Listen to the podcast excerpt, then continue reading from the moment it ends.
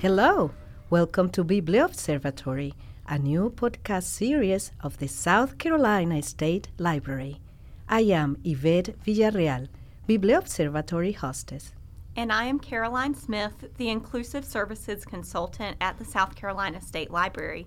This is a special transmission from Columbia, South Carolina, to explore the universe of books and stories that people treasure from their childhood and how those stories defined the lives of people touched by them. And today we have with us a special guest, Dr. Pat Feehan. Welcome.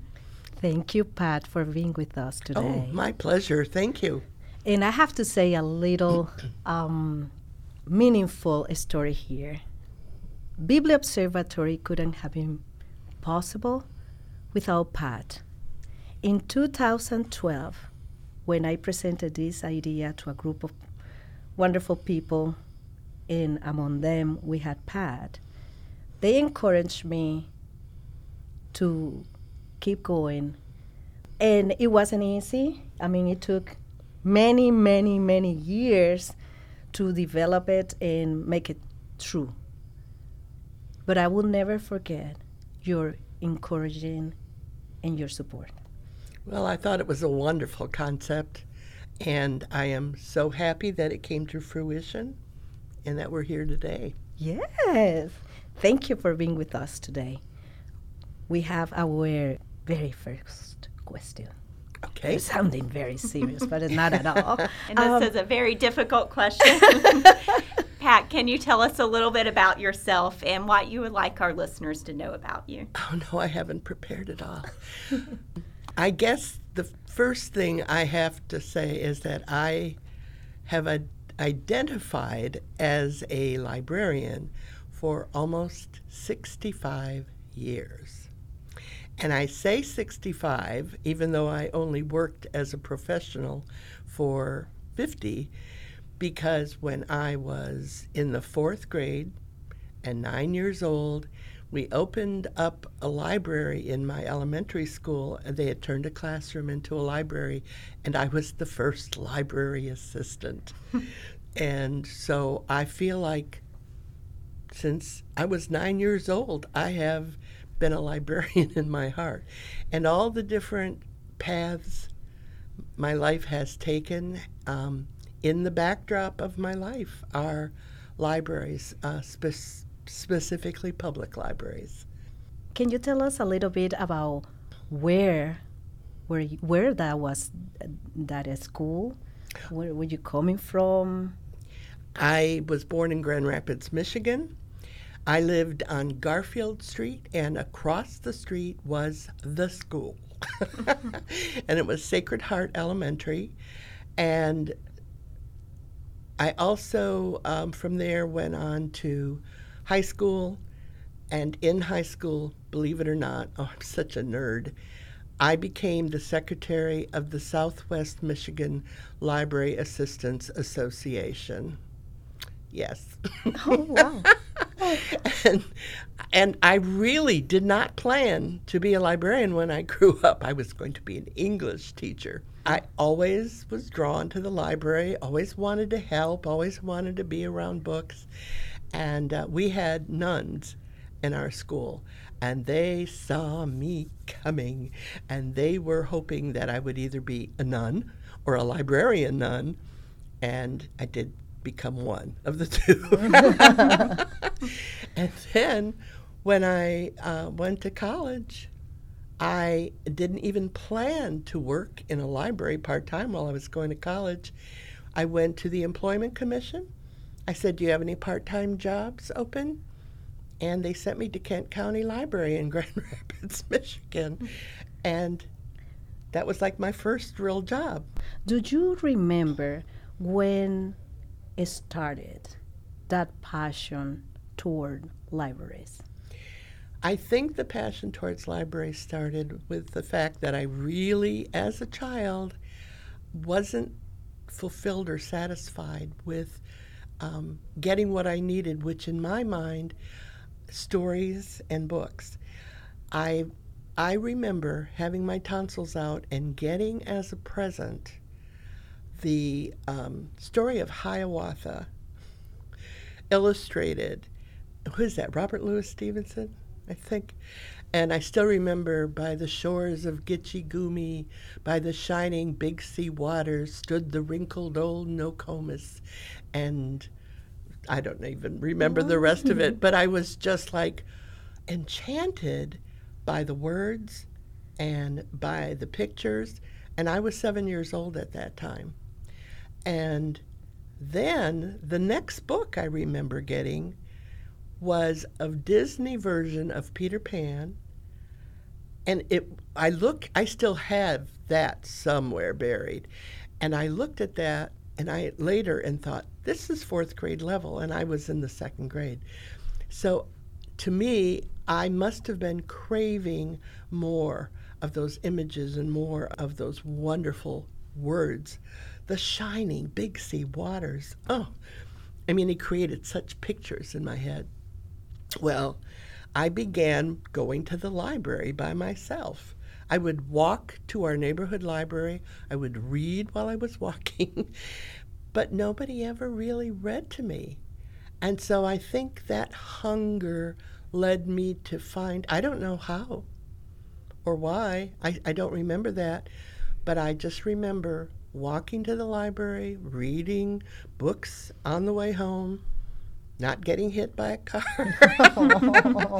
and uh, and to this day, I think about my parents, who were wonderful parents. I had a lovely upbringing with three siblings, and um, but that reading was not in our house. It wasn't part of our life. So I sought it out, and the library became really, really important to me. You mentioned your love for words. Mm-hmm. Do you have any any memories when you were even younger, like let's say three years old, for any word, any phrase, a song? yes, but but they were not childhood songs. I used to, I have been a performer all my life. So that's one of the things I love about libraries is library programming and library pro- programming for children and encouraging kids to do the same and dance and move and sing and and you know fulfill their potential. And we had a two-story house and in the backyard we we had a back porch in the backyard, and the second story had a back porch. And the tenants who lived on the second floor would sit out on the porch, and they were my audience. and I would be down in the driveway singing and dancing. But I was singing that old black magic had me in its spell. I obviously must have picked that up from musical TV shows that were going on in the living room. But I would perform, and Mr. and Mrs. Miller, that was their names, and they would clap, and I was just in seventh heaven. And so, it, songs, music, poetry, words, meaning, feeling Sometimes I feel like I have a tuning fork in my feet where I hear a certain song and it just kind of reverberates. And see, that's what gives me that joy. Yes, there were nursery rhymes. I don't remember learning any from my parents. I was the firstborn, so there weren't any other siblings, you know, in front of me. So now, well, and then too, as I grew up, I would make sure my siblings always got books, which of course they thought was boring as all get out, um, you know, for Christmas presents and birthday presents, because I kept wanting to get them to feel the passion that I did. And I, I'm going to say it right now. I, because of my book fetish, my I have two nieces who are children's librarians so they say each one reach one for recruiting. Well, I got two. so even though they used to throw those books over their shoulder and go, eh, boring, and it certainly took with me. And I guess I have often thought of myself as kind of like a Johnny Appleseed or Pied Piper of bringing young people to literature, music, song, poetry, words. And I think it's all part of literacy. Big part. I was just thinking that you've influenced so many more people than just those two, Oh. and including myself, as I was one of your students in the School of Library Yeah. Science. Well, that you know, that's what happened. Is it my my love of books and libraries led me to being a librarian for 20 years, but then I really, really wanted to teach other people. And so that's why I went back to school and joined the faculty here at the University of South Carolina, my first job, and stayed there for 28 years. And retired um, in 2016, and I'm taking retirement very, very seriously. And I said, when I retire, I'm going to read a book all the way through. because for years as a librarian, everyone thinks all you do is read. No, you never get to finish a book.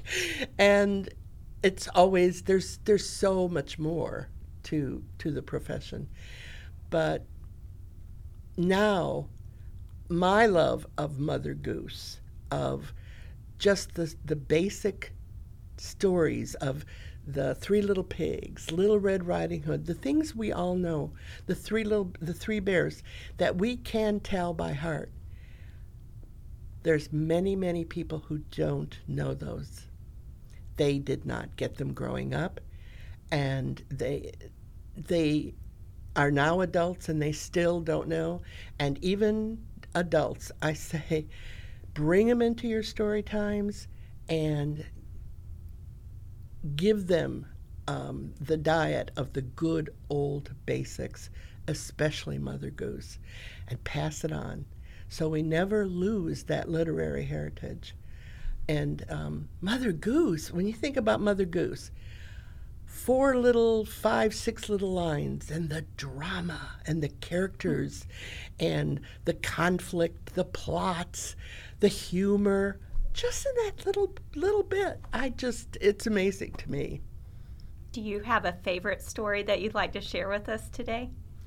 Well, the story that I was thinking about is not like a story from my childhood.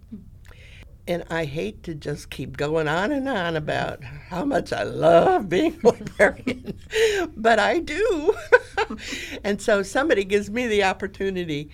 Story that touched me the most at a very um, opportune time, I was already in my sophomore year of college. And I was taking a young adult literature course, and I had never read the young adult books when I was a young adult. I remember in the library crossing over from the children's books into, I, I kind of crept past the librarian and the checkout desk into the adult mysteries. And that was what I read through my like middle school. But I read A Tree Grows in Brooklyn by Betty Smith, and it was all about a little girl named Francie Nolan in New York City in the 1920s, 30s, and 40s. But she went to the library every week, and she was planning to read every book through the alphabet, but she was still only on the B's. But on Saturdays, she went, and that was the day she would go to the librarian and ask her to recommend something. But the librarian in this book never looked up at Francie Nolan. And Francie would go to the desk and she would say, Can you recommend a book for a little girl? And the librarian, without looking up, would say, How old? 11 years old, said Francie. And then she would pull out two books from the shelf under the desk. The same two books she always gave Francie. Never looking up, never learning what Francie liked, never seeing that Francie had already read these books a hundred times. But Francie was thrilled, and she walked out with those books. And the last line of that little scene is that it was all she could do to just not sit right down on the stoop of the library and start reading. Oh my gosh. I said, I was going to be an English major. and I said, I am going to be a librarian. I am going to be a children's librarian, and I am going to look up. oh, and I, you know, I just got chills. And I know this sounds so, you know, like, oh my, come on. But that's my story, and I'm sticking to it. wow, it changed your life. Mm-hmm. It did. And that's what I did the rest of my life. Whether I myself at the desk working with the children or teaching and training people the importance of acknowledging and respecting the child, the child in all of us. Because working with children for a long, long time taught me adults are really children. a lot of true. them. and you can see that when when you begin when you work with children, and um, so it was it was my honor and pleasure to work with people who came into our school and wanted to work with children. They knew they would be on the bottom of the totem pole of library science and probably not get paid as much as some, but they had that passion. I'll be forever grateful that I could spend my whole life, because now I'm 74, and you making me think back and feel all these things. How did I get so lucky to get on the right path and stay on it? And it made me happy my whole life. That's wonderful. And I'm still a child. now, taking these two stories. The one when you were a nine year old. Mm-hmm. About a ballerina? Was? Oh, yes. The book, the first book I checked out of our new elementary library was called Jennifer Dances, and we just looked it up. It was Eunice, Eunice Young Smith. And all I still remember is it was purple. It was this big. So, see, if I went into a library, like every librarian knows, you go and you say, I want a book. I'm trying to find a book. It's this big, it's purple, only I know the title. I had to look up the author because it's been a long, long time. And that was like the prize, fourth grade prize. I got it, first book.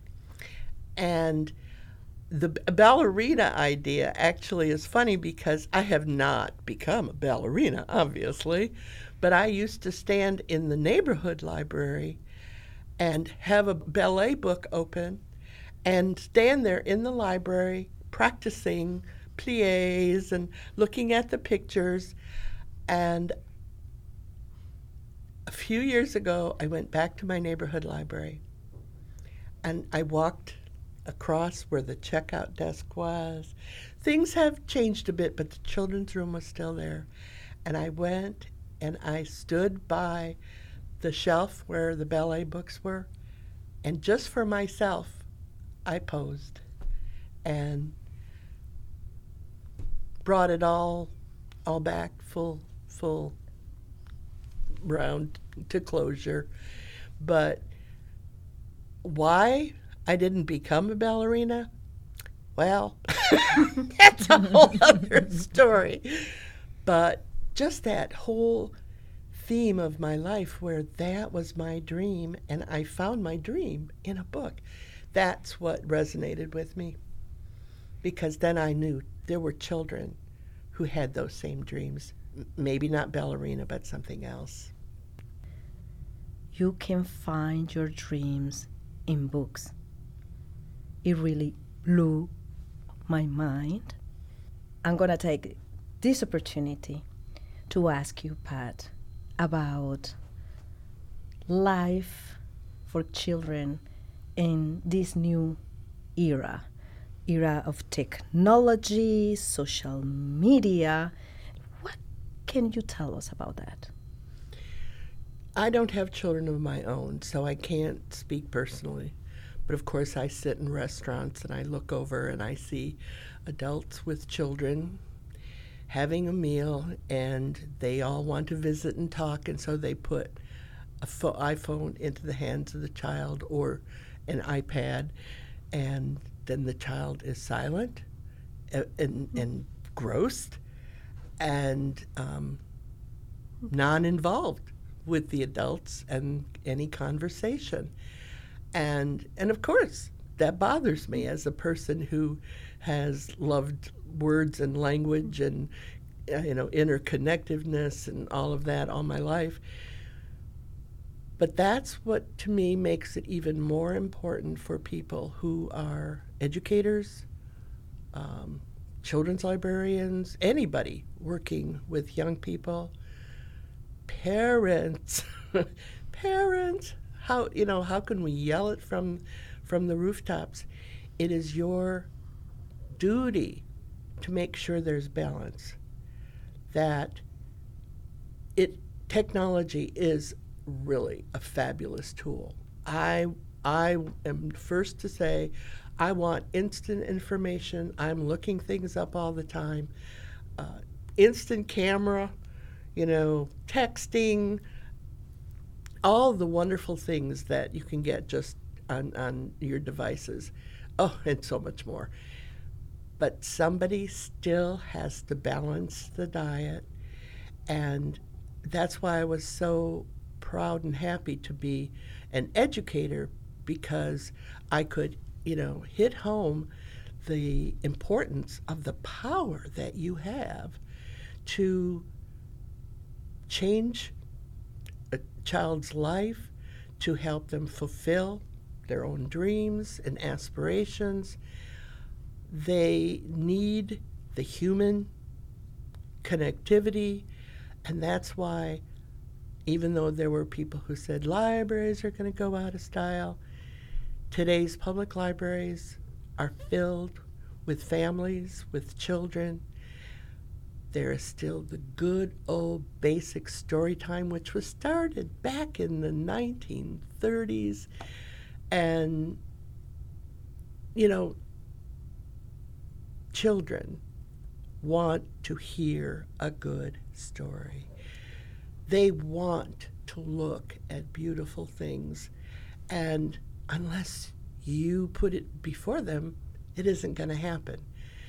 So I am pleased to be part of a profession that for years and years and decades and decades have made children a priority to have that happen, to have Mother Goose rhymes still. Now, some of the Mother Goose rhymes are animated and they are on a screen in the storytime room. We have moved into that because you have to keep up or you become obsolete. But there's we're still doing that job even today. The tools look a little different, the venue looks a little different. So, you know, it's just like anything else. It's all balance. And using that technology as a tool, not as a barrier. Um, it's so simple, seems to me, you know. You mentioned um, at some point in our little chat during and before the interview of this conversation, I don't like to call it interview, mm-hmm. um, about Fahrenheit. Oh, Fahrenheit 451 yes. is another one of my favorite books. Um, again, of course, not a child's story, and of course, another book about books. but um, that was very powerful when I first read that. Not so much the horror of the book burning and and you know that's been done. It may be done again. I happen to believe you can burn it but it can't go away. And that's what Fahrenheit 451 is about a secret society of people who decided you can burn the printed book. But they memorized the book and became the book became the story. And the last scene in the movie Fahrenheit 451 has a lot of impact because you see people walking around and sharing with each other their books themselves, making those human connections and sharing, exchanging. That's what humanity is. And so that has always been powerful. The the book, oh gosh, now who I can't even think. Ray Bradbury. Ray Bradbury, thank you. Who is oh, one of my favorites. But yes, um, Fahrenheit 451, I think, is something that was written quite a while ago, but it was a red flag to us and, um, and still can be. But you know what? I have all the faith in the world that there is a group of people out there that I could find and they are they feel just like I do. And we might just meet in the forest one day and walk around and share our stories. I I do have faith that there there are people who still really feel this way everywhere. And it's that little grassroots movement that will keep it alive. And it's an honor to have you share part of that story with us today Yes. as well. Thank you. We saw a picture of yours um, from your childhood, and uh, we would love for you to tell us a little bit about it. Well, the reason I shared it with you was because when you said, uh, "Do you have any photos of you that, you know, um, touched you or anything as as a young um, person?" Um, I think I must have been about seven, six or seven, maybe eight. I can't tell. I wasn't very tall, but mm-hmm. anyway we're at the beach in Grand Haven, Michigan, and we were there every week to fish off the piers. And my sister and I are standing with the wind blowing on a sunny day, and we're with my father leaning on our 50, 1956 Dodge. and I my, it's my absolute favorite picture because when I look at that photo of me, I feel what it looks like. The picture of me is standing straight with my arm on my dad's car. My dad's above me with his arm around me and around my sister. My sister's got her head down and touching uh, my hand and I am just looking straight out at the sun with the wind blowing. And that personifies the feeling I carry around inside me that childlike joy in life. And it can sound corny, but it's true. That picture now, when I look at it, shows the promise and the potential that I had. I look at that little girl and I think about all the other little girls and little boys with with the promise of the future ahead of them. And I have my whole life as a professional and personally wanted to play a part in fulfilling that potential. It's a very, very powerful position. And we do, as adults in children's lives, get to play a real power role. And so, one of the things I have always said to my students use your power for good. There's another book that I really love, Miss Rumphius by Barbara Cooney. And she is a librarian, of course. and she travels the world, and at the end of her life, she retires in Maine and she grows lupin. And there are photos, wonderful illustrations. It's a picture book. And she is sitting with children at her feet, telling them stories, telling them about her life. And her motto always was leave something beautiful in the world. And that's what I used to end my classes with mm-hmm. in children's literature and children's programming and management. Go out and leave something beautiful in the world and use your power for good.